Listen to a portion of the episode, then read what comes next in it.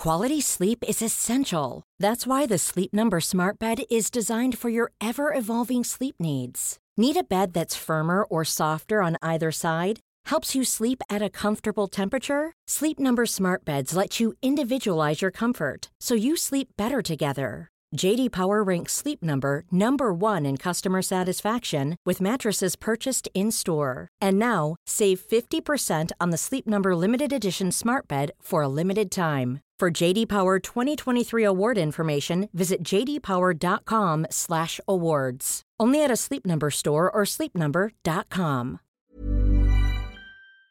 Nous sommes le 13 juin 1994. Il est environ 23h30.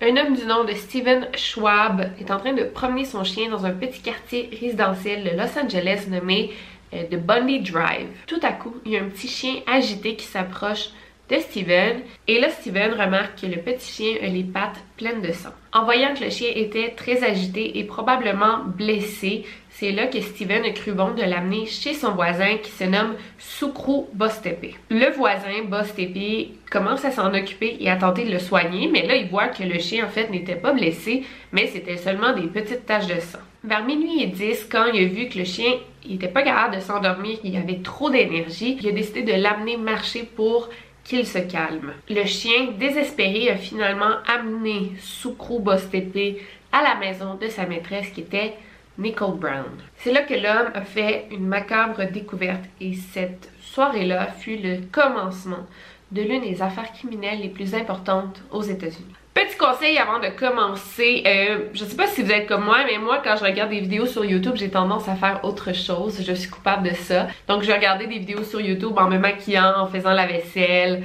Euh, bon. Donc je vous conseille vraiment de porter attention pour cette vidéo. Il y a beaucoup de détails techniques, des noms euh, et moi, je rentre vraiment, vraiment en détail dans cette vidéo-là. Euh, j'ai beaucoup, beaucoup d'informations et c'est vraiment facile de s'y perdre si tu fais autre chose euh, en même temps. Donc, à la limite, euh, si t'es pas disponible en ce moment, là, réserve-toi cette vidéo-là pour vraiment y porter attention. en fait, tu fais ce que tu veux, mais c'est un petit conseil parce que même moi, en faisant mes recherches, en écrivant mon script, je trouvais que ouais, c'est vraiment une, affaire euh, difficile. L'affaire O.J. Simpson, c'est l'une des affaires criminelles les plus importantes aux États-Unis, mais surtout dans les plus médiatisées. Ça a été populaire pour plusieurs raisons, mais ça intriguait énormément pour trois questions euh, qui revenaient beaucoup euh, tout au long de l'affaire et du procès, soit la couleur de la peau, la question de la célébrité et de la violence Aussi, le procès de O.J. Simpson fut la première fois qu'on mettait des caméras et des journalistes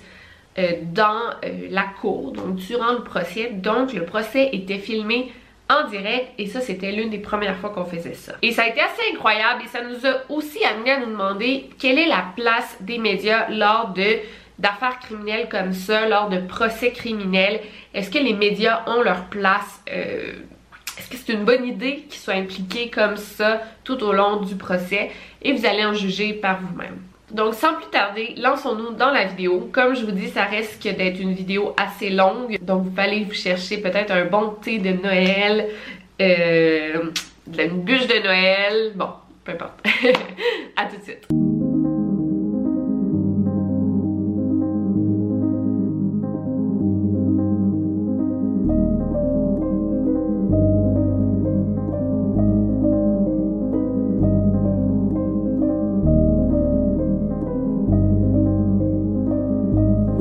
Podcast Over and Out. Cole, I, OJ, take you to be my wedded wife. Be my wedded wife. And I do promise and covenant. I do promise and covenant. Before God and these witnesses. Before God and these witnesses. To be your loving. Donc Oriental James Simpson, plus connu sous le nom de O.J. Simpson, OJ pour Orange Juice ou pour Oriental James. Euh, on le surnommait aussi The Juice est né le 9 juillet 1947 à San Francisco. Il est surtout connu pour sa carrière de footballeur professionnel dans la NFL. Il a joué pendant 8 ans pour les Buffalo Bills et de 1978 à 1979, il a joué pour les 49ers. Euh, il avait 31 ans à l'époque qu'il a joué pour les 49ers. Sans entrer dans les détails techniques de football que je connais aucunement, euh, il a vraiment bâti beaucoup de que c'est pour ça qu'il était adoré. Euh, ça a été comme dans les meilleurs joueurs à son époque. Donc OJ était excellent dans ce qu'il faisait, mais surtout très adoré du public. C'est dans les années 80 que euh, OJ a décidé de prendre sa retraite du football et de se concentrer sur sa carrière d'acteur. Euh, qui est pas si difficile quand tu es déjà une, célébrité, ben de faire le switch de footballeur professionnel à acteur professionnel n'était pas si compliqué pour O.J. Simpson qui était adulé par ses fans. Ça a été l'un des premiers athlètes noirs à avoir une aussi grosse carrière au cinéma, c'était vraiment un big deal. À l'âge de 19 ans, soit en 1967, euh, O.J. Simpson s'est marié pour la première fois à une jeune femme du nom de Margaret euh, L. Whitley. Ensemble, ils ont eu trois enfants, dont un qui malheureusement est décédé à l'âge de 1 an. Euh, il s'est noyé dans la piscine de la famille. C'est en 1977, à l'âge de 30 ans, que O.J. Simpson a connu la belle Nicole Brown, qui était une jeune serveuse de 18 ans dans un bar de Beverly Hills. Tout de suite, ce fut le coup de foudre entre O.J. et Nicole, même si O.J. était marié et que sa femme était enceinte. Euh, OJ et Nicole se sont fréquentés pendant deux ans. Donc, il a trompé sa femme pendant deux ans euh, jusqu'en 1985 où il a demandé le divorce et il s'est enfin marié avec Nicole. Nicole Brown est née le 19 mai 1959 en Allemagne, mais elle a vécu toute sa vie en Californie. En se mariant à O.J. Simpson, tout de suite la vie de Nicole a chamboulé. Elle a déménagé dans le gros manoir de O.J. Simpson et aux yeux de tous, c'était vraiment le couple parfait. Donc elle est vraiment passée de serveuse que, bon, euh, je sais pas, ça gagnait beaucoup d'argent à une femme euh, au foyer euh, mariée à l'un des hommes les plus riches euh, à l'époque. Ensemble, ils ont eu deux enfants, soit Sydney et Justin. Par contre, le couple O.J. Simpson et Nicole Brown était loin d'être parfait. À plusieurs reprises, la police a été appelée dans des cas de violence conjugale où euh, OJ maltraitait Nicole, mais ça on va en parler un petit peu plus tard. Le couple s'est divorcé en 1992. Euh, Nicole s'est pris un appartement sur Bundy Drive et OJ est resté dans leur maison sur le Rockingham Avenue. Même après le divorce, le couple avait encore beaucoup de problèmes. OJ était très jaloux, il acceptait pas que Nicole se rebâtisse une nouvelle vie, même qu'une fois euh, Nicole s'est rendue dans un refuge pour femmes battues et elle un peu raconter ce qu'il vivait. En fait, O.J. Simpson la stalkait et même qu'elle s'était rendu compte qu'il avait volé ses clés de maison. Fait qu'il euh, la laissait vraiment pas vivre sa vie. Euh, donc même après le divorce, c'était loin d'être la joie pour Nicole.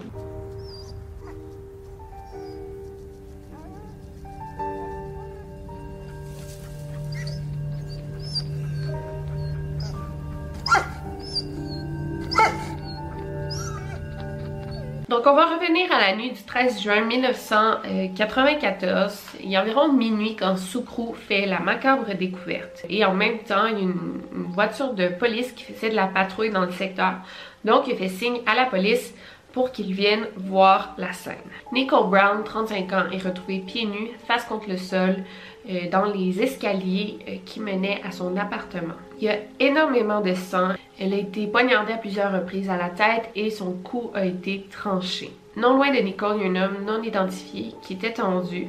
Lui aussi, il est mort. Donc ça n'a pas été long qu'on a reconnu Nicole Brown Simpson, même genre dès qu'on l'a vu, on a su que c'était elle parce que c'était une célébrité. Donc bien vite, d'autres policiers sont appelés en renfort et on sécurise la scène de crime. Bien sûr, la première chose à laquelle on a pensé en voyant Nicole Brown, c'est O.J. Simpson, faut l'avertir parce que c'est son ex-femme.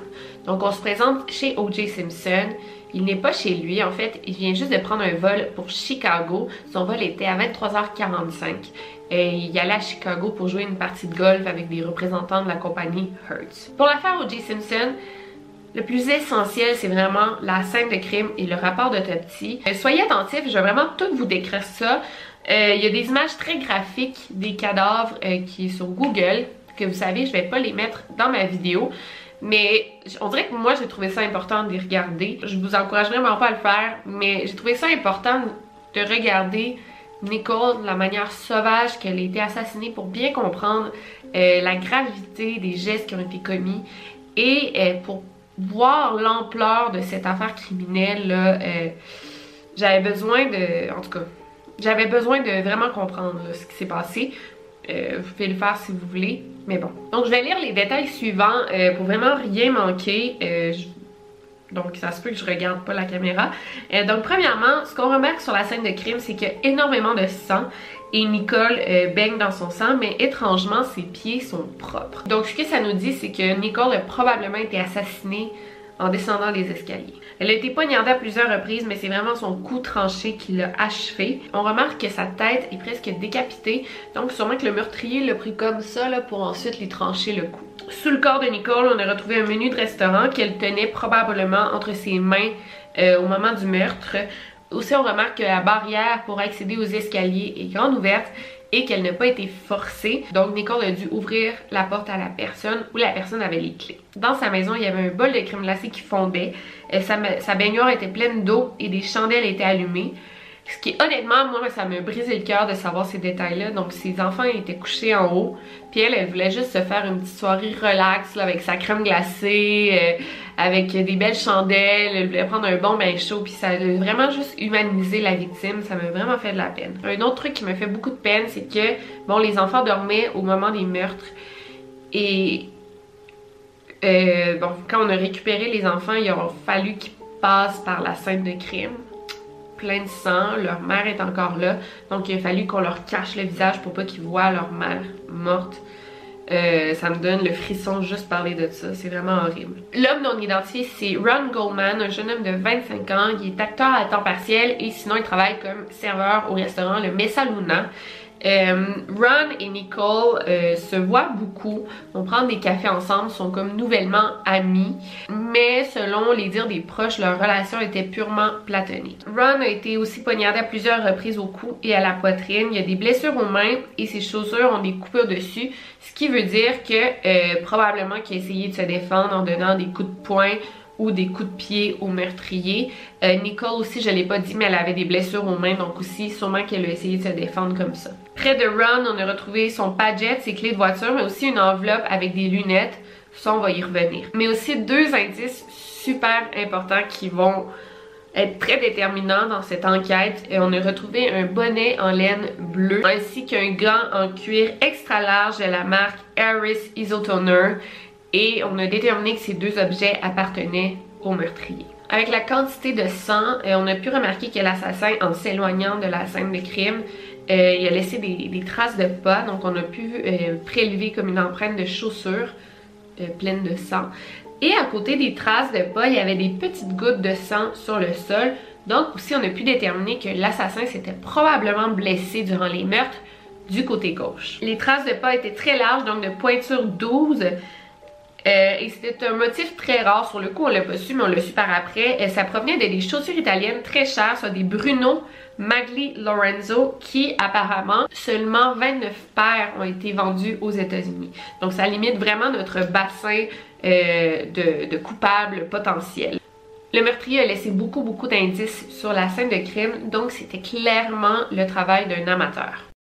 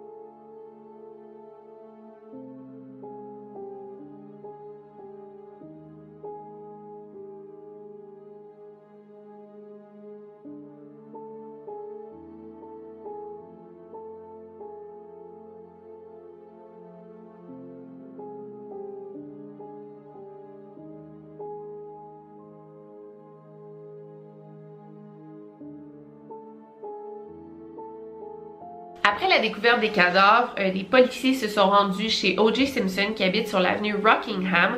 Donc euh, je veux dire beaucoup ça, euh, Rockingham c'est chez O.J. Simpson et Bundy c'est chez Nicole parce qu'il y a quand même des éléments là, dans chacune des maisons qui est important. Donc on est allé à Rockingham pour aviser O.J. Simpson non seulement du meurtre de son ex-femme, mais aussi que ses enfants étaient à la station de police et on avait besoin qu'il aille les chercher. Mais comme je vous ai dit plus tôt, O.J. Simpson n'était pas chez lui, il était à Chicago.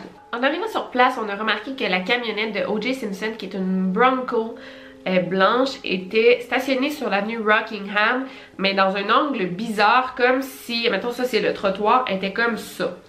Euh, fait que sûrement que la personne qui conduit la voiture l'a vraiment stationné en vitesse. Mais le plus important, c'est que sur la poignée de porte de la voiture, il y avait du sang et il y avait aussi des gouttes de sang qui menaient de la voiture jusqu'à la maison de O.J. Simpson. En voyant ça, euh, les détectives ont dit ok peut-être que O.J est blessé, donc il faut vraiment aller vérifier qu'il va bien. Surtout que son ex-femme vient d'être abattue. Puis là, on se dit, ok, peut-être que O.J. lui-même a été euh, abattu également. Donc les détectives sur place qui se nomment Van Hatter et Furman sont entrés dans la résidence de O.J. Simpson sans mandat de perquisition parce que, euh, ben comme les circonstances faisaient qu'il fallait vraiment qu'ils vérifient que O.J. était en sécurité. Et là, je vous dis le nom des détectives Van Hatter et Furman. C'est aussi retenez-le bien parce qu'on va y revenir. Aussi, je veux juste préciser qu'à ce moment-là, on craignait pour la sécurité de O.J. mais en aucun cas, O.J. Simpson était suspect.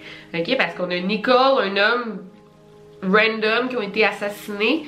Euh, en aucun cas, O.J. est un suspect parce qu'il est supposé être à Chicago. Sur la propriété de O.J. Simpson, il y avait une petite chambre euh, de visite et O.J. la louait à un de ses amis. Ben, c'est pas vraiment un ami, c'est plus une connaissance du nom de Kato Kaelin. Les policiers l'ont interviewé brièvement euh, parce que là, l'ex-femme de O.J. a été assassinée et on retrouve des traces de sang chez O.J. Donc bien sûr, on va demander à l'homme qui est sur place s'il y a quelque chose à déclarer. Et il dit que vers 22h50, il a entendu comme un, bang dans le mur de sa chambre. Ce qui indiquait que O.J. Simpson était probablement chez lui vers 22h50. En entrant dans la maison de O.J., encore là, il n'y a pas de mandat de perquisition. On remarque qu'à l'intérieur de la maison, il y a des petites gouttes de sang. Et c'est là qu'on retrouve le deuxième gant en cuir, euh, la main gauche, euh, qui matchait avec le gant en cuir retrouvé euh, chez Nicole. C'est le détective Furman qui a découvert euh, le deuxième gant en cuir. Euh, c'est vraiment vraiment incriminant là si vous voulez mon avis. C'est en faisant ces découvertes, donc le sang, le gant, que les policiers ont tout de suite obtenu un mandat de perquisition. Ça s'est fait vraiment rapidement et ils ont pu commencer à fouiller la propriété de O.J. Simpson. La procureure, la fameuse Marcia Clark, qui a été la procureure tout au long du procès, était sur place lors de la fouille pour voir que euh, tout le monde faisait bien leur travail. Elle a trouvé ça étrange en pénétrant dans la maison, le manoir de O.J. Simpson, parce que partout dans la maison, il y avait plein de photos de O.J. et son ex-femme, alors que ça fait deux ans qu'ils sont divorcés. C'est assez étrange. Et même sous le matelas de O.J., il y avait un cadre d'une photo de lui et son ex-femme c'est un peu étrange. Quand on appelle OJ pour l'informer euh, du meurtre de son ex-femme, il est à Chicago. Il est assez choqué en recevant la nouvelle et il prend le premier vol pour Los Angeles. Et en arrivant, on lui passe les menottes pour l'amener au poste de police pour l'interroger. Et là, on est encore le 13 juin, donc comme vous pouvez voir, tout ça s'est fait vraiment rapidement. Ça s'est fait dans la même journée. En arrivant au poste de police, on prend son ADN, euh, quelques photos et on l'interroge rapidement trop rapidement. Quelques trucs étranges. Euh, premièrement, OJ n'est pas accompagné de euh, son avocat. Pourtant, son avocat était sur les lieux, mais il a dit non, je vais le laisser aller toute seule. Ça, c'est bizarre. On remarque toutefois que OJ est blessé à la main gauche. Euh, il y a un bandage autour de, de sa main. On lui demande comment il s'est fait ça. Il dit qu'il s'est blessé à Chicago. Mais là, on lui demande, OK, mais comment ça, il y avait du sang sur ta poignée de porte de voiture? Et là, OJ s'est tout de suite repris en disant, ah, en fait, je me suis rendu compte que je m'étais blessée à Chicago. Bien joué. Après quelques questions, seulement 32 minutes, on a laissé partir O.J. Simpson, ce qui est très ridicule si on parle d'un double meurtre et le suspect numéro 1 est devant toi. Et là, tu lui poses juste 30, 30 minutes de questions, ça n'a pas de sens. partner, Detective Lang, interview room in Parker Center. The date is June the 13th, 1994, and the time is 1335 hours. Uh, And we're here with O.J. Simpson. I, I understand uh, that she'd made a couple of crime reports, the Wayne crime reports or something. Uh, we had a big fight um, five, six years ago on New Year's. Mhm. You know, she made a report. I didn't make a report. Um, uh, and uh, then we had an altercation about a year ago, maybe. wasn't a physical argument. You know, I kicked her door or something. And she made a police report on those two occasions. And I stayed, stayed right there until the police came and talked to him. Were you arrested at one time for something? No. I mean, five years ago we had a big fight. Six You years ago. I know I ended up doing uh, community service. So they arrested you? Uh, no. I was never really arrested. How did you get the injury on your hand? I don't know. Um, not the first. I I know I had when I was in Chicago. I know how, but at the house I was just running around. How did you do it in Chicago? I broke the glass. I just, you had one of you guys that just called me, and I was in the bathroom, and I just kind of went bonkers for a little bit. Is that how you cut it? Mm, it was cut before, but I think I just opened it again. I'm not sure. I'm not sure. I, you know, Do you I was recall? going there, honey. Do you, do you recall bleeding at all in the in your truck in the Bronco? I recall bleeding at my house, and then I went to the went to the Bronco. The last thing I did before I left, when I was rushing, went and got my phone out of the on peut voir ici à quel point euh, la célébrité de O.J. Simpson a eu beaucoup de poids dans cette affaire-là. Et vous avez même pas idée à quel point. là. Donc en le laissant partir chez lui, euh, les policiers ont fait quand même une grave erreur. Parce que pensez-y bien, si O.J. Simpson est le coupable, en retournant chez lui, il peut détruire des preuves très importantes à l'enquête, il peut s'enfuir ou il peut même intimider des témoins importants. Euh, il peut les intimider, leur offrir de l'argent. Donc, en libérant OJ, on a fait vraiment une grave erreur. Le 14 juin, donc juste le lendemain des meurtres, on a, reçu les résultats des tests. Euh, les gouttes de sang retrouvées près des traces de chaussures, donc les petites gouttes de sang, là, on avait les traces de pas, des petites gouttes de sang. Les gouttes de sang appartenaient à OJ. Aussi sur le gant retrouvé chez OJ Simpson, pas celui retrouvé chez Nicole, celui retrouvé chez OJ. Euh, il y avait une tache de sang dessus.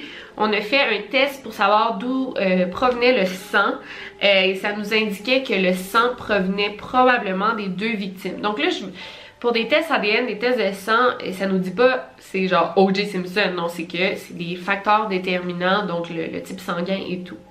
Donc, en faisant les prélèvements sur la goutte de sang qui était sur le gant, le sang qui est là peut appartenir à Ron et Nicole. Mais tu sais, il n'est pas écrit Nicole et Ron, là. Ça dit que les deux victimes avaient tel type sanguin qu'on a retrouvé sur le gant retrouvé chez OJ. Bon, je sais pas si vous me suivez. Donc on avait enfin une une excellente raison d'arrêter O.J. Simpson, mais on l'a pas arrêté parce que selon son avocat, O.J. avait un très bon alibi, soit qu'il était à Chicago au moment des meurtres. Mais c'était pas du tout un bon alibi parce que le vol pour Chicago partait à 23h45.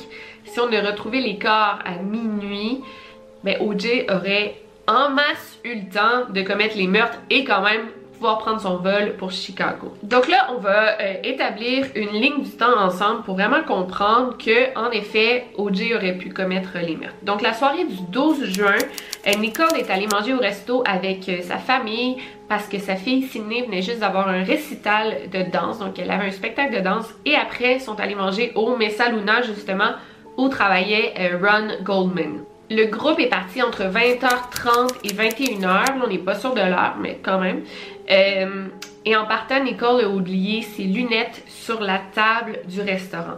Donc, c'est après son corps de travail que Ron est allé porter les lunettes de Nicole chez elle, vu qu'ils étaient amis. On sait que Ron a été vu pour la dernière fois entre 21h30 et 21h45. Sa manager l'a vu en train de quitter le restaurant. Donc, on sait que les meurtres ont pu avoir lieu entre 21h30 là, le plus tôt, parce que, bon, à peu près 21h30 jusqu'à 23h30 où euh, le voisin de Nicole a retrouvé le chien en sang.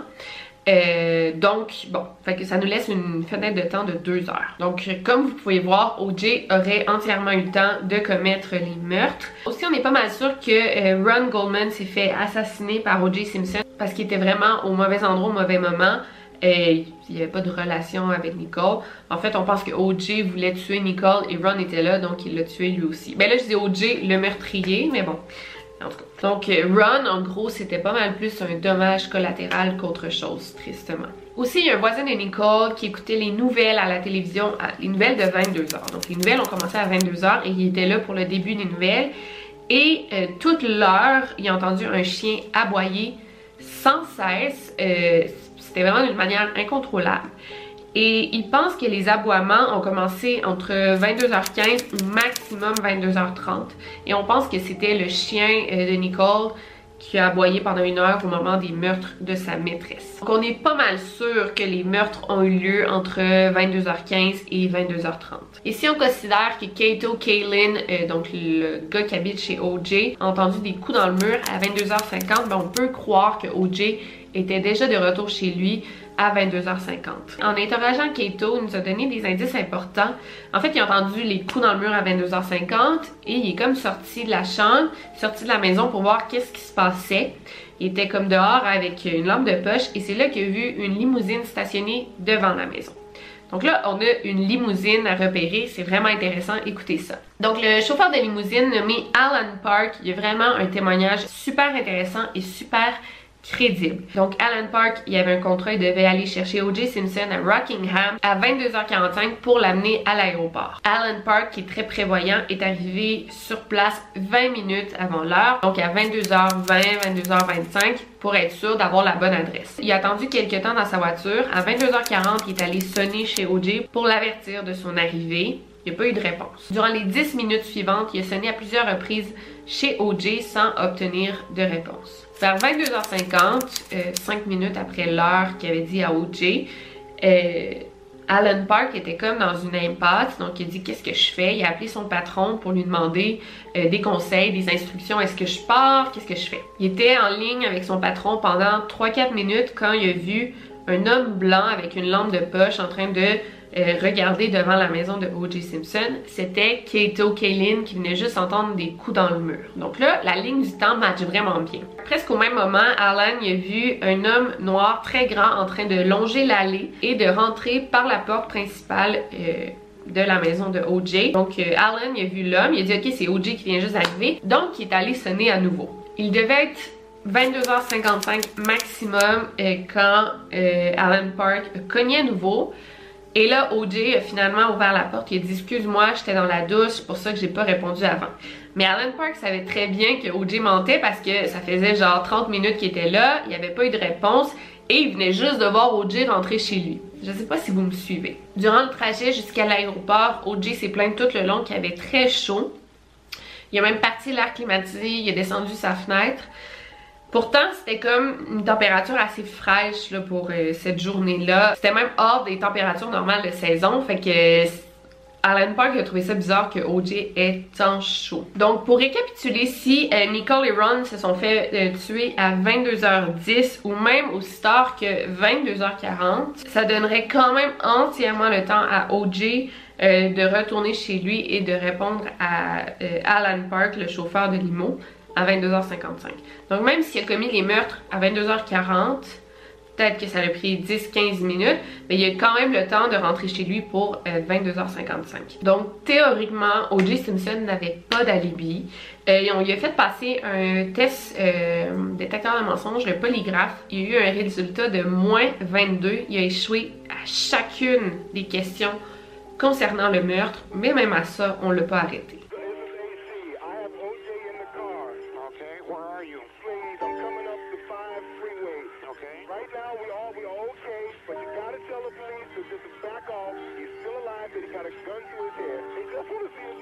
Donc les meurtres ont eu lieu euh, dans la nuit du dimanche au lundi et dès le mardi, OJ a engagé euh, un avocat qui était Robert Shapiro. Euh, c'est l'un des meilleurs avocats de la Californie, là, vraiment. Évidemment, dès le lendemain des meurtres, OJ est traité pour dépression majeure. Il est suicidaire et ça ne va pas bien du tout. Donc là, les policiers ont rassemblé assez de preuves pour arrêter O.J. Simpson pour meurtre au second degré.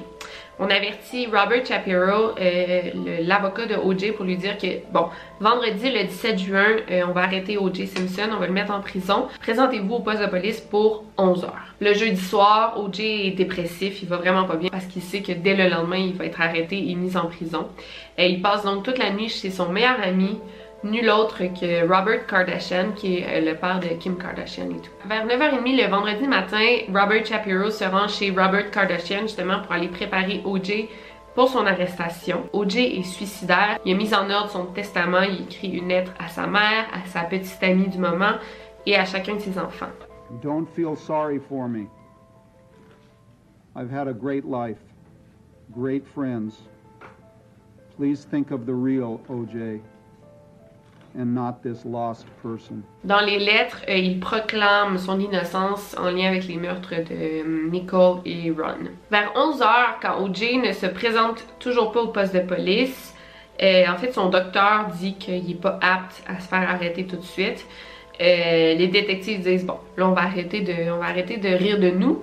Donc ils se présentent chez Robert Kardashian pour aller arrêter OJ. Il y a plus de 1000 journalistes à l'extérieur de la maison. Il y a même des, hélicoptères là au-dessus de la maison. Tout le monde attend l'arrestation de OJ Simpson. Mais pendant ce temps-là, OJ et un de ses amis, Al Crowlings, réussissent à s'enfuir et ils partent avec euh, la voiture de Al Crowlings qui est aussi une Bronco blanche comme la voiture de OJ. C'est à 13h50 qu'on annonce à la télévision nationale que OJ Simpson est déclaré officiellement comme un fugitif et on a des bonnes raisons de croire qu'il va se suicider.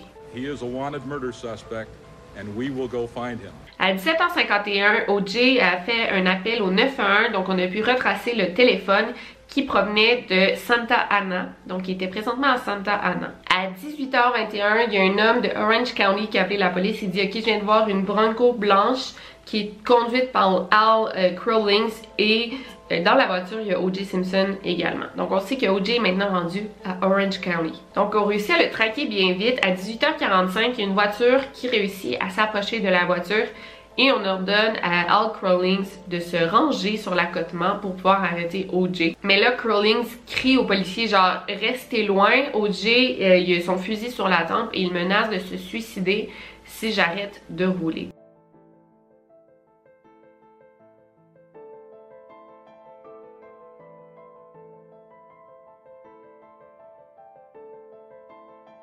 This is, this is AC. I have OJ in the car.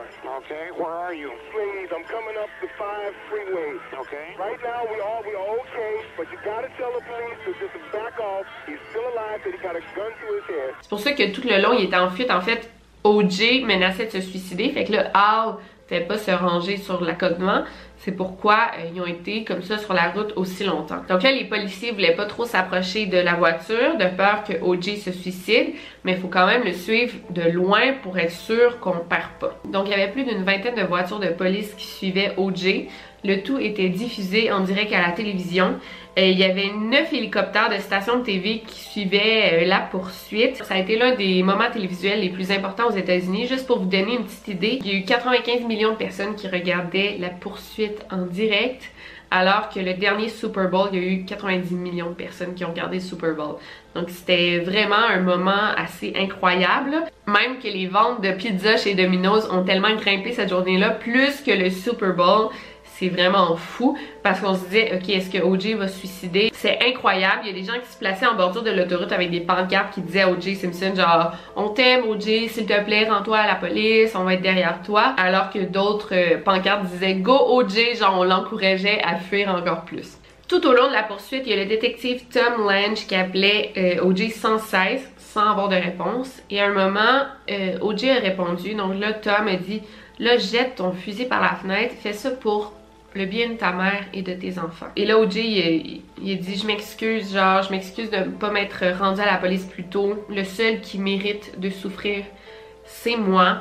Euh, on dirait qu'il avouait quasiment qu'il était le coupable. Mais bon, je vous fais écouter l'extrait. Yeah. Just let me get to my house. Okay, we're gonna do that. I swear to you, I'll give you what I'll give you me. I'll give you my whole body. Uh, okay. I just need to get to Quality sleep is essential. That's why the Sleep Number Smart Bed is designed for your ever evolving sleep needs. Need a bed that's firmer or softer on either side? Helps you sleep at a comfortable temperature? Sleep Number Smart Beds let you individualize your comfort so you sleep better together. JD Power ranks Sleep Number number 1 in customer satisfaction with mattresses purchased in-store. And now, save 50% on the Sleep Number limited edition Smart Bed for a limited time. For JD Power 2023 award information, visit jdpower.com/awards. Only at a Sleep Number store or sleepnumber.com. Okay, we're going to do that. Just throw the gun out the window. We're not going to bother you. We're going to let you go up there. Just throw it out the window, please. You're scaring everybody. OJ, you there? This is for me. This is not to keep you guys away from me. This I know is for that. me. Nobody's going to hurt This you. is for me. Okay, it's for you. I know that, but do it This for you. This is for me, for me. I That's know all. that. I know that, but do it for the kids too, will you? Yeah, Think of your kids. yeah. Please, just toss it out. You're scaring everybody, man. OJ a demandé de parler à sa mère au téléphone et il a dit si je réussis à parler à ma mère, je vais me rendre à Rockingham à 20h pour que vous puissiez m'arrêter. Il s'est rendu à Rockingham euh, pour 20h où il y avait 27 officiers de la SWAT qui l'attendaient. Quand on a fouillé sa voiture, la, ben, la Bronco de son ami, on a retrouvé 8000 dollars en argent comptant, des vêtements, un fusil, un passeport américain, euh, des photos de famille, euh, de la famille de OJ et une fausse moustache. Fait que c'est clair que OJ pensait comme refaire sa vie ailleurs.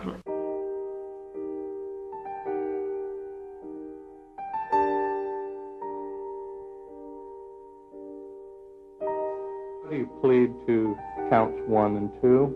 Absolutely 100% not guilty. And do you deny? Donc l'audience préliminaire a eu lieu le 20 juin, donc trois jours après son arrestation.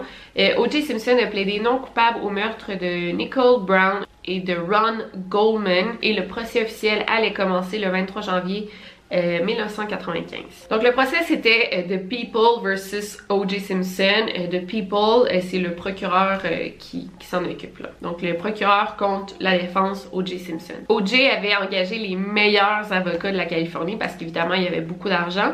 On a surnommé son équipe d'avocats de Dream Team parce qu'il y avait vraiment une équipe de requins. Alors que la procureure, c'était Marcia Clark et son équipe. C'était vraiment difficile parce que bon, c'était Marcia vraiment contre O.J. Simpson son équipe d'avocats qui ont un ego surdimensionné. Et en fait, euh, en tout cas, je vais vous montrer tantôt, euh, moi j'ai lu le livre de Marcia Clark là, et euh, c'est vraiment, c'est fou là, tout ce qu'elle a vécu en tant que femme durant ce procès-là, c'était vraiment horrible. En fait, la stratégie de la défense, c'est que les avocats de O.J. Simpson ont vraiment joué la carte euh, du racisme pour leur défense. Soit que les policiers du LAPD auraient manipulé la scène de crime pour incriminer O.J. Simpson.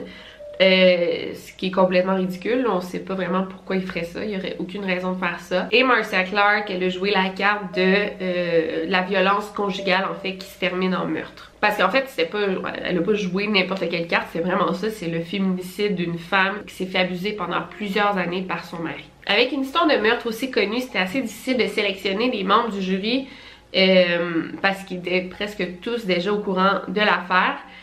Mais aussi, c'est que plusieurs d'entre eux euh, vénéraient O.J. Simpson. Donc, ça nous prenait des gens qui vénéraient pas O.J. Simpson, pas qu'ils le détestaient non plus, mais des gens qui, étaient comme juste indifférents à la célébrité de O.J. On leur a préparé comme une longue liste de questions et chacun des futurs membres du jury, fallait qu'ils répondent de manière très honnête. Puis c'était des questions genre As-tu déjà été abusé par ton conjoint? Parce que si toi, tu as déjà vécu de la violence conjugale, ça peut comme teinter ton opinion.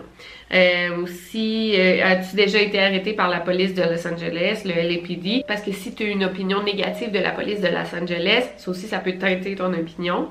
Est-ce que tu es fan de O.J. Simpson? Parce que ça aussi, tu sais, si tu fan de O.J., c'est sûr que tu vas pas décider qu'il est coupable. Je sais pas si vous me comprenez. Aussi, il fallait déterminer si le jureur ou le potentiel jureur était un bon parti, s'il était bien informé de l'actualité, s'il avait un bon sens du jugement, euh, tu sais, s'il faisait juste lire ses nouvelles sur Facebook. Bon, ça n'existait pas à cette époque, Facebook, on se disait, bon, cet homme-là, est-ce qu'il est capable de comprendre une situation complexe comme celle-ci? Donc, on leur posait d'autres questions, par exemple, c'est quoi ta principale source euh, d'information? Est-ce que tu as déjà demandé un autographe à une célébrité? Ça, ça veut dire que tu vénères les célébrités si tu demandes des autographes. C'est probablement sûr que tu vas être euh, refusé. Ou est-ce que tu as déjà écrit à une célébrité? Ça aussi, ça, dans, ça n'en dit long dans un, un procès comme celui-ci. Et aussi, les avocats ont tout de suite remarqué que la couleur de la peau du jureur déterminait son jugement. Euh, Puis c'était systématique, là, c'était à 100% du temps. Les blancs croyaient que O.J. Simpson était coupable alors que les noirs croyaient qu'il était innocent. Et c'était toujours ça. C'était vraiment fou. Donc ça a été un long processus très pénible pour trouver les membres du jury qui allaient déterminer si O.J. Simpson était coupable ou non. Euh, à la fin, on s'est ramassé avec une femme blanche, un homme blanc, deux hispaniques, euh, six femmes noires et deux hommes noirs. Donc c'est assez difficile d'ignorer la question raciale avec un jury comme ça parce que, euh, comme je vous dis, la couleur de la peau déterminait beaucoup le jugement qu'allait avoir la personne à cette époque. Je dis pas que c'est toujours comme ça, mais dans ce procès, là, c'était vraiment incroyable.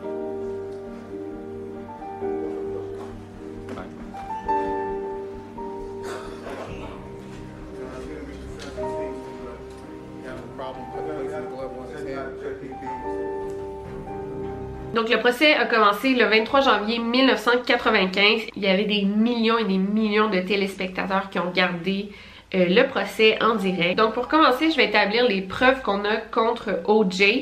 Euh, je vais faire comme une liste, puis c'est assez incroyable, vous allez voir. Puis encore là, il faut que je lise vu que c'est des détails assez importants. Donc les preuves euh, du procureur, qui, vont prouver que O.J. Simpson est coupable. Donc, il y en a énormément. Donc, premièrement, on a les gouttes de sang qu'on a retrouvées chez Nicole. Donc, on a les gouttes de sang retrouvées à l'extérieur du condo de Nicole. Euh, ça correspondait à O.J. Simpson. En fait, ça marche par marqueur génétique. En fait, le sang retrouvé, il y avait seulement 0,05% de la population qui possédait ce sang-là, c'est soit une personne sur 200 et OJ avait ce marqueur génétique. Donc, ça vous donne une bonne idée. Je vous rappelle qu'on a retrouvé aussi des gouttes de sang chez OJ.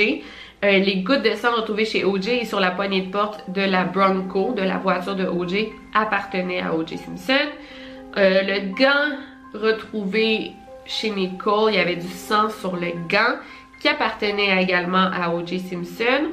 Le gant retrouvé chez O.J. Simpson, euh, il y avait du sang qui appartenait à O.J., à Ron et à Nicole sur le gant. Chez Nicole, je vous rappelle qu'on a retrouvé des traces de pas, on avec une, une empreinte de la chaussure.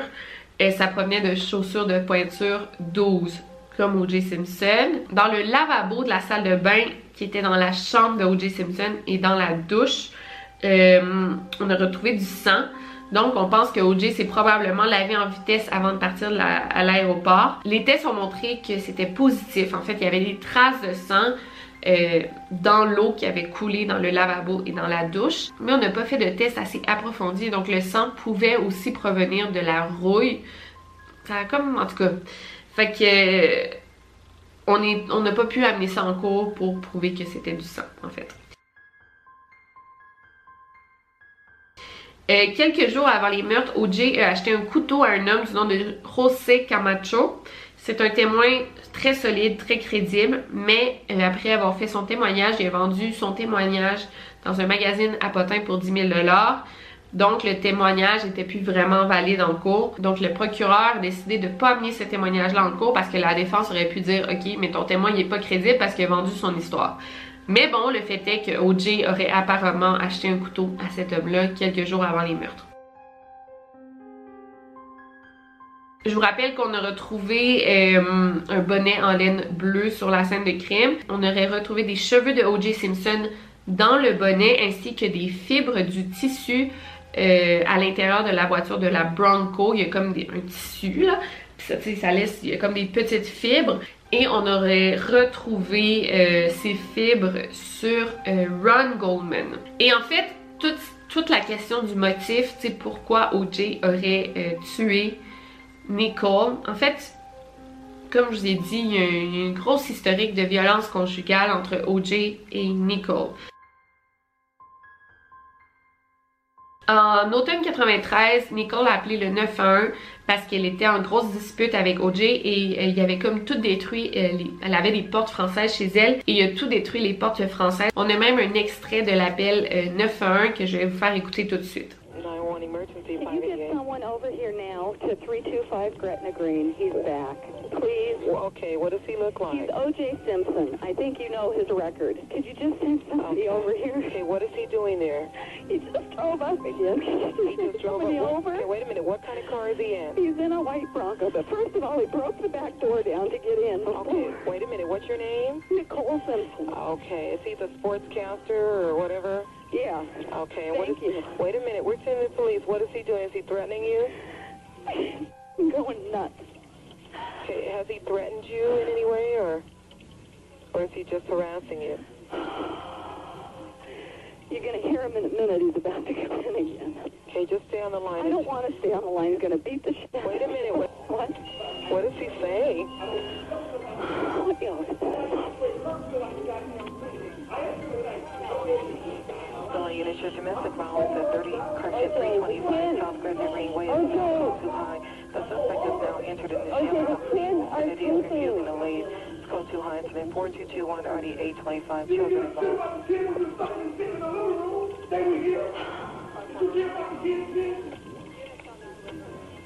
Donc c'est assez horrible. On voit que Nicole était clairement terrifiée. Et quand les policiers sont arrivés sur place, euh, OJ était incontrôlable. Il faisait juste crier que Nicole avait fréquenté d'autres hommes. Une autre fois, alors que OJ et Nicole étaient dans un hôtel à Las Vegas, OJ s'est fâché contre Nicole. Il l'a attrapé par les cheveux comme ça et l'a tiré dans le corridor à l'extérieur de la chambre d'hôtel. Elle est restée à l'extérieur de la chambre pendant euh, presque une heure. Elle était à moitié nue. Elle pleurait jusqu'à temps qu'un gardien de sécurité la voie et vienne la secourir. Une autre fois, avant que leur fils Justin naisse, euh, Nicole avait comme, avait comme vu dans le tiroir de sous-vêtements de OJ une petite boîte de bijoux qui contenait des bouts d'oreilles en diamant. Comme l'anniversaire de Nicole s'en elle a dit Ok, c'est un cadeau surprise pour moi, le mien est la petite boîte là. Quand à son anniversaire, elle a pas reçu les bijoux, elle a dit Ok, il y a quelque chose d'étrange. Elle avait des doutes que OJ à cette époque fréquentait genre un mannequin de New York. Et quand elle a vu la photo de la femme mannequin qui portait les boucles d'oreilles en diamant qu'elle avait vues, elle a confronté O.J. Simpson. Il l'a battu euh, à coups de poing, coups de pied et ensuite il l'a embarré dans une garde-robe pendant plusieurs heures. Donc ça c'est quelques épisodes parmi tant d'autres, euh, mais O.J. était extrêmement violent avec sa femme. Et ça, la famille de Nicole Brown, les Brown, savait très bien que O.J. était violent envers Nicole. Mais c'était vraiment bizarre, c'est comme si durant le procès, euh, les Brown, il y avait jamais les procureurs, tu sais, ta fille se fait assassiner, toi en tant que parent, tu vas tout faire pour, mettre son assassin derrière les barreaux. Si le procureur te demande des documents, des informations, des photos, tu vas, les trouver tout de suite. Si ça peut permettre de mettre l'assassin en prison. Mais non, il était pas du tout coopératif. Il disait oui, oui, on va vous donner ça et il oubliait de donner des, documents. Il y a des témoignages qu'il disait pas au procureur, mais il vendait leurs témoignages dans des magazines à potins euh, on comprend pas. Mais ce que le public savait pas, c'est que OJ a considérablement aidé les Brown financièrement. C'est même OJ qui a acheté une maison à la famille euh, de Nicole Brown. Donc je pense qu'il était comme réticent à mettre O.J. Simpson en prison, ce qui est ridicule. Et on pense que c'est peut-être ça ou qu'il avait peur de lui. On sait pas. Aussi, on a retrouvé un coffre-fort que Nicole avait à la banque. Euh, le coffre-fort, bien sûr, elle l'avait ouvert à l'insu de son mari. On a retrouvé euh, plein de lettres écrites par O.J. à Nicole, mais aussi de Nicole à O.J. Mais des lettres écrites par O.J., euh, il s'excusait euh, la fois qu'il avait battu. Il dit « Je m'excuse quand l'autre fois tu me refusais du sexe et je t'ai battu. » C'était des lettres très incriminantes. Aussi, on a retrouvé trois Polaroids donc de Nicole qui prenait comme un selfie et on voyait genre elle était clairement battue. Euh, j'ai envie de mettre les photos. Fait que si vous aimez pas voir ça, euh, regardez pas, mais j'ai envie de les montrer, c'est trop choquant.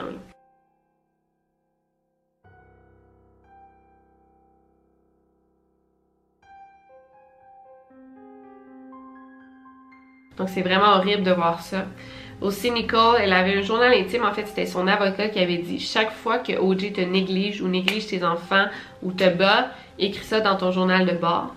Donc on a retrouvé ce petit journal intime également. Et si on se demande pourquoi Nicole gardait toutes ces preuves, on dirait quasiment qu'elle savait qu'elle allait être victime de son mari, comme si elle savait que OJ allait finir par l'achever et elle voulait prouver qu'elle avait vécu de la vie pendant plusieurs années et que si elle mourait d'une manière étrange, c'était probablement O.J. Simpson le coupable. C'est assez fou toutes les preuves de, de violence conjugale qu'on avait contre O.J. Simpson Et comme je vous dis, c'est clairement une histoire de violence conjugale qui finit en meurtre. Mais les avocats de la défense, les avocats de OJ, eux, voulaient jouer la carte du racisme. Et en effet, on peut se l'avouer, les hommes noirs euh, dans le système de justice américain, pas juste américain, je le sais, même au Canada, en France, ils vivent beaucoup de profilage racial et sont très souvent pénalisés par le système de justice. Mais dans le cas de O.J. Simpson, il n'a jamais été pénalisé par la couleur de sa peau, c'était plutôt le contraire. À toutes les occasions que Nicole appelait la police, qu'elle avait peur de se faire tuer par son mari, O.J.,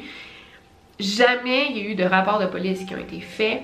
Elle a dû appeler à plus de cinq reprises la police pour dire c'est O.J. Simpson, il est en train de me battre, il va finir par me tuer. Et la police laissait toujours ça passer. Ils n'ont jamais fait de rapport de police parce que c'était O.J. Simpson. Et O.J. était très charmeur. Il disait, OK, je vais te signer un autographe pour ton fils. Puis les, policiers disaient, bon, on n'a pas besoin de faire de rapport, c'est O.J. Simpson.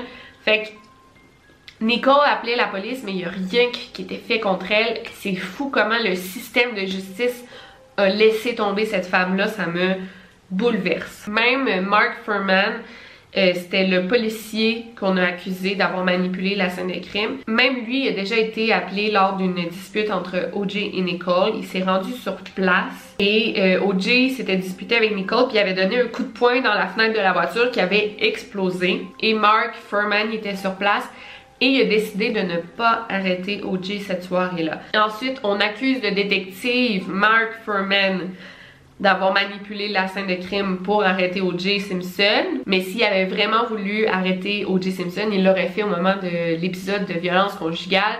Donc c'est très ironique et ça n'a pas vraiment de sens, cette défense-là du, profilage racial. En fait, l'argument numéro un de la défense, c'est que, bon, que quand Mark Furman est arrivé sur la scène de crime chez Nicole, apparemment, il y avait deux gants il aurait pris l'un des gants et il l'aurait, on dit, euh, planté, il l'aurait placé chez O.J. Simpson pour l'incriminer, ce qu'on appelle euh, to plant evidence. Et pourquoi on accusait Mark Furman? Et en fait, Mark Furman, il avait une mauvaise réputation. En fait, il avait déjà dit des propos racistes à son psychiatre dans les années 80. Il disait souvent de N-word, que je dirais pas ici. Fait on a dit, ok, c'est un, un inspecteur raciste, c'est sûr qu'il veut faire arrêter O.J. Simpson parce que c'est un homme noir. Mais comme je vous dis, il y a eu plusieurs occasions d'arrêter O.J. dans le passé et il ne l'a pas fait. Première, euh, première raison qui détruit cet argument. Mais en fait, c'est assez ridicule d'accuser Furman d'avoir pris un gant pour le mettre chez O.J. parce que plusieurs autres policiers avaient vu la scène des crimes avant Mark Furman. En fait, on a fait la liste Combien d'inspecteurs est allé sur la scène de crime euh, chez Nicole? Il y a 16 personnes qui sont allées et aucun des 16 inspecteurs aurait vu qu'il y avait deux gants chez Nicole. Ils ont vu seulement qu'il y avait un gant sur la scène de crime. Donc la grosse stratégie de la défense, c'était justement qu'on aurait pris le gant, on l'aurait mis chez OJ pour incriminer OJ. Mais non, on n'a aucune preuve pour faire avancer cet argument. Et pensez-y bien, là. On est minuit, la, soirée du 13 juin, et on retrouve le corps de Ron et Nicole Brown. On a juste retrouvé les corps à ce moment-là. On n'a aucun indice. sais, en voyant les corps, là, à première vue, il aurait pu s'agir d'un suicide, on le sait pas. Et en aucun cas, O.J. Simpson est le coupable parce qu'on sait même pas il est où O.J. à ce moment-là. Il est peut-être genre en Alaska, là, tu sais. On n'a aucune idée de où est O.J. à ce moment-là. Encore moins s'il est suspect dans cette affaire-là parce qu'il aurait pu avoir un alibi. Peut-être que ça faisait une semaine qu'il était en Alaska. On n'a aucune idée. Fait que pourquoi Mark Furman aurait pris un gant et aurait risqué toute sa carrière de police pour incriminer O.J. Simpson alors qu'on n'a aucune idée s'il pouvait être suspect à ce moment-là? Parce que comme je vous dis, peut-être qu'il y avait un alibi super solide O.J. Simpson à ce moment-là. Pourquoi Mark aurait voulu incriminer cet homme-là? Tu sais, si si s'il avait fait ça puis OJ était pas le coupable finalement, ben le gars il aurait pu c'est un délit criminel là, tu sais c'est pas en tout cas je sais pas si vous comprenez à quel point cette défense n'a aucun sens. Donc là la question à la défense c'est OK bon. Admettons que c'est pas O.J. Simpson qui a fait les meurtres alors qu'on a toutes des preuves contre lui. Admettons que c'est pas O.J. c'est qui qui a fait les meurtres? Fait que là, la défense essayait de dire Ah, ben on pense que à cause de la blessure dans le cou de Nicole, ça ressemble à une, technique de meurtre qu'un cartel de drogue colombien faisait, qu'on appelle genre le je sais pas, le collier colombien ou une affaire comme ça. Ils disent, ouais, ça ressemble à le type de blessure que les victimes de cartels de drogue colombiens ont. Mais encore là, c'est complètement ridicule. Pourquoi Nicole et Ron se, se seraient fait tuer par des membres de cartels de drogue alors qu'ils ne consomment même pas de drogue, là, tu sais? Ça n'a pas de sens. Donc là, les avocats ont tenté de défendre le point que les gants retrouvés n'appartenaient pas à OJ, qu'on aurait comme mis du sang de OJ sur les gants pour l'incriminer. Ce qui est encore une fois 100% ridicule. En fait, c'est Nicole qui avait acheté ces gants-là euh, euh, au Bloomingdale's, au magasin Bloomingdale's à New York. C'était des gants qui valaient 55$ et qui pouvaient seulement être achetés au Bloomingdale's. Ce qui pas, honnêtement, c'est pas n'importe qui qui peut se payer des gants en cuir à 55$. Et c'est pas n'importe qui qui va au Bloomingdale's à New York. Donc ça peut pas être un cambrioleur random. Et pour les procureurs, en fait, euh, pour la question des gants, euh, le seul moyen de montrer que ces gants appartenaient à OJ, c'était qu'il les essaie durant le procès. Donc, devant le jury, on voulait montrer que les gants en question appartenaient à OJ. Et, cette scène-là est vraiment iconique, là, si on veut, puis ça a vraiment déterminé euh, l'opinion du jury. Donc, on voulait vraiment que OJ essaie les mêmes gants qui ont été retrouvés sur la scène de crime, là, les gants en question. Mais dans les années 90, c'était comme toute la crise du sida. Donc, les gens avaient vraiment peur d'être en contact avec du sang. Donc, les avocats de OJ disaient, OK, on va lui faire essayer les gants, mais il faut qu'il se mette des gants en latex avant d'essayer les gants de cuir.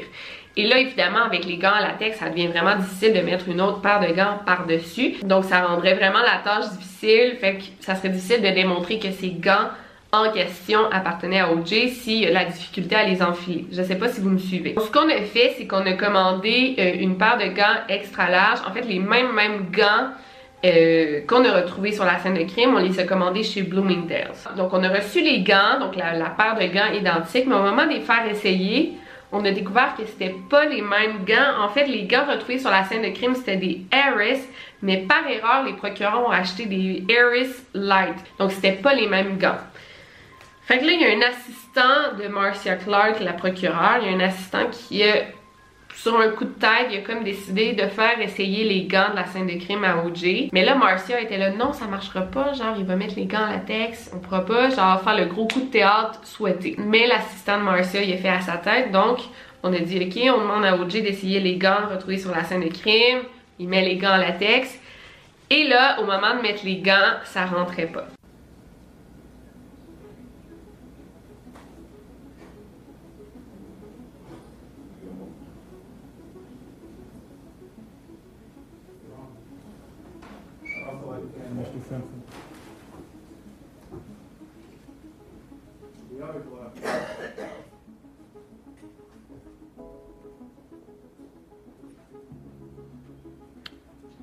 This is uh, People's 164A. Is that the right-hand glove? Yes. All right.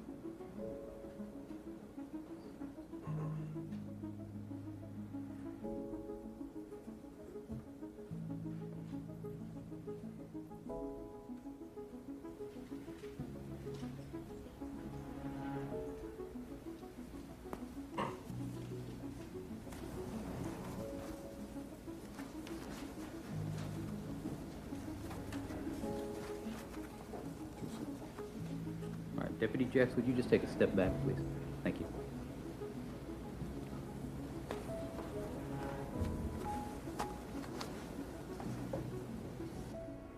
All right, records reflect that Mr. uh, Simpson has both gloves.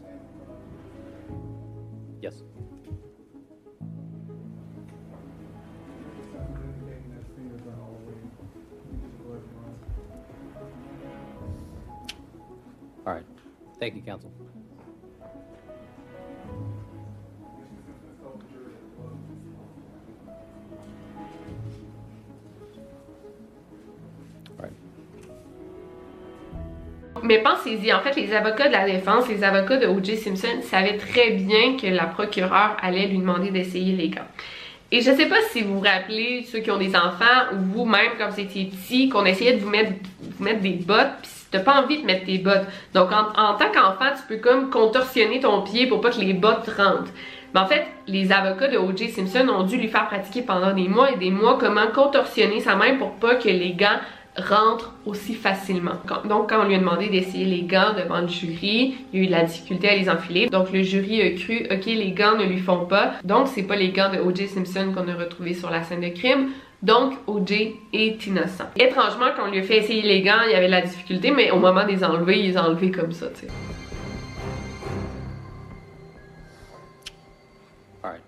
Thank you, counsel. Et en plus de ça, des gants de cuir comme ça, euh, quand ils sont mouillés, exposés à un froid ou à une chaleur extrême, ils peuvent réduire de la grosseur de 15%. Donc c'était vraiment pas euh, la meilleure euh, démonstration à faire.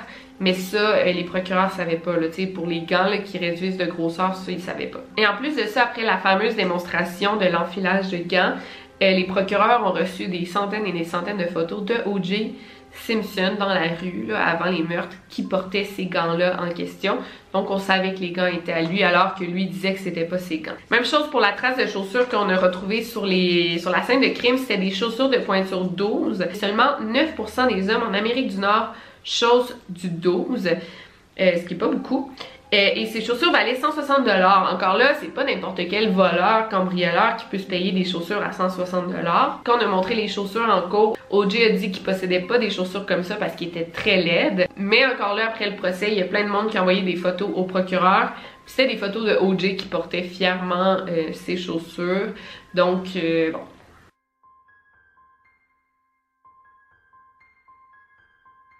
Donc après 372 jours, le procès s'est enfin terminé. Euh, ça laissait euh, le temps nécessaire au jury de prendre une décision. Les avocats et le, juge ont comme dit ok enfin on, va avoir une bonne semaine pour se reposer, le temps que le jury s'entende sur une décision. Mais non, ça a pris deux heures pour le jury de prendre leur décision et d'être unanime sur le fait si O.J. Simpson est coupable ou innocent. Et en sachant ça, Marcia était comme un peu soulagée, était comme c'est sûr que O.J. va être jugé euh, coupable, tu sais, yes. Et là, finalement, je vous laisse regarder le consensus. C'est fou. Regardez bien ça. All right, Mr. Uh, Simpson, would you please stand and face the jury? Mrs. Robertson. Superior Court of California, County of Los Angeles, in the matter of the people of the state of California versus Orenthal James Simpson, case number BA097211. We, the jury, in the above entitled action, find the defendant Orenthal James Simpson not guilty of the crime of murder in violation of Penal Code Section 187A, a felony upon Nicole Brown Simpson, a human being, as charged in count one of the information. Ladies and gentlemen of the jury, is this your verdict? So say you one, so say you all. Yes. In New York, Nicole's former lover, Keith Slomsewicz. I can't believe it. In Los Angeles, Ronald Goldman's close friends Mike Davis and Jeff Keller. Worst possible thing that could happen. In San Francisco, OJ's brother, Truman Simpson. Day of October 1995. Thank you, Lord. 30. Ladies and gentlemen, God does jury, your... And so we wait. Are you nervous? Yes. Oh, nervous. Who's nervous? Is anybody nervous? Yeah. All right, Mrs. Robertson, would you, uh, do you have the envelope with the seal verdict forms, please? Yes, Your Honor. All right, would you give those to Deputy Trower? Be still my heart. All right, Mr. Car Mr. Uh, Simpson, would you please stand and face the jury? Mrs. Robertson. Superior Court of California, County of Los Angeles, in the matter of the people of the state of California versus Orenthal James Simpson, case number BA097211. We, the jury, in the above entitled action, find the defendant Orenthal James Simpson not guilty of the crime of murder in violation of Penal Code Section 187A, a felony upon Nicole Brown Simpson, a human being, as charged in count one of the information.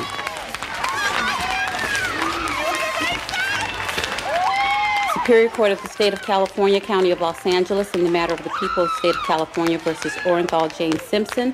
We, the jury, in the above entitled action, find the defendant, Orenthal James Simpson, not guilty of the crime of murder in violation of Penal Code Section 187A, a felony, upon Ronald Lyle Goldman, a human being, as charged in count two of the information. Last um, June 13th, 94.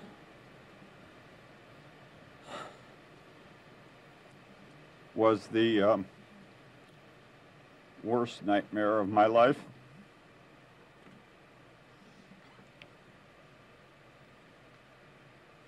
This is the second. I will forever be proud of my son and my family. Thank you. Now watch her, yeah, I'm sure. So watch her sing. Well, No, no, sing. no, I'm- she oh can sing my some. That's live. We're live right now all across America. And she is my woman. I'm taking her tequila. That's why I'm not singing tonight. En fait, je crois qu'à aucun moment dans le procès, il y a été question du meurtre euh, de Nicole Brown. En fait, la question, c'était de juger une célébrité noire. Euh, c'était une question de racisme à 100%, alors que le racisme n'avait pas sa place dans cette histoire-là. Et le, jury n'a jamais tenu compte de toutes les preuves ADN qu'on avait contre O.J. Simpson. Euh, c'est vraiment fâchant, là, ça me sidère. Je veux juste vous lire quelques statistiques. Euh, aux États-Unis seulement, à chaque année, 4 744 000 femmes sont physiquement agressées par leur partenaire. À chaque jour, il y a 3 femmes qui sont assassinées par leur conjoint et 90% des victimes ont fait au moins un rapport de violence avant leur meurtre. Il y a deux fois plus de femmes qui ont été tuées par leur conjoint entre 2001 et 2012 qu'il y a eu de soldats morts en Afghanistan et en Irak. Donc, comme j'ai dit plus tôt, c'est tellement fâchant de voir à quel point le système de justice américain a fait défaut à Nicole. En 2005, O.J. Simpson a été condamné à 30 ans de prison sans possibilité de libération pour un vol à main armée qui a eu lieu dans un casino de Las Vegas. Donc, il est présentement en prison, mais pour une affaire différente. Je vous recommande beaucoup la série pour ceux qui l'ont pas vue. Euh, c'est euh, les mêmes créateurs que American Horror Story. Euh, mais ça s'appelle euh, The People vs. O.J. Simpson. C'est vraiment, vraiment une bonne série. Ça nous montre euh, tout ce que je vous ai parlé aujourd'hui. Moi, c'était vraiment la série qui me fait m'intéresser à cette affaire. Quand je vous dis que ça a été la vidéo la plus longue à faire, en fait, c'est que j'ai lu ce livre-là. Ça s'appelle Without a Doubt de Marcia Clark. C'est euh, l'avocate, la procureure dans l'affaire O.J. Simpson et elle écrit toutes les difficultés qu'elle a rencontrées durant le procès, toutes les preuves qu'il y a contre O.J. Euh, puis j'ai pas tout dit les preuves, il y en a plein d'autres, il y a tellement de détails qui manquent, mais c'est vraiment une énorme brique. Euh, je pense pas qu'il soit traduit en français, mais je vais mettre quand même le lien Amazon euh, dans la barre d'infos. C'est un livre super intéressant, mais c'est pas facile à lire. C'est vraiment c'est très technique. Donc voilà, toutes mes sources sont dans la barre de description. Si vous avez aimé cette vidéo, laissez-moi un thumbs up. Euh, ça, moi, ça a été tellement épuisant de faire cette histoire-là, mais j'ai vraiment adoré. Sinon, en attendant, n'oubliez pas de me suivre euh, sur mes médias sociaux, sur Instagram, Twitter. En ce moment, je suis à Puerto Vallarta, sur la plage. fait que vous pouvez me suivre sur Instagram pour voir mes petites péripéties de la journée. Et sinon, c'était Victoria Charlton. N'oubliez pas de garder l'œil ouvert. Over and out. Jet planes in the night sky with you. Getting high in the sunrise with you. Getting through all the bad times with you. I wasn't missing a thing, now I do. And I wish that I could build Time moves on, and now you're gone. Oh, if only I could be.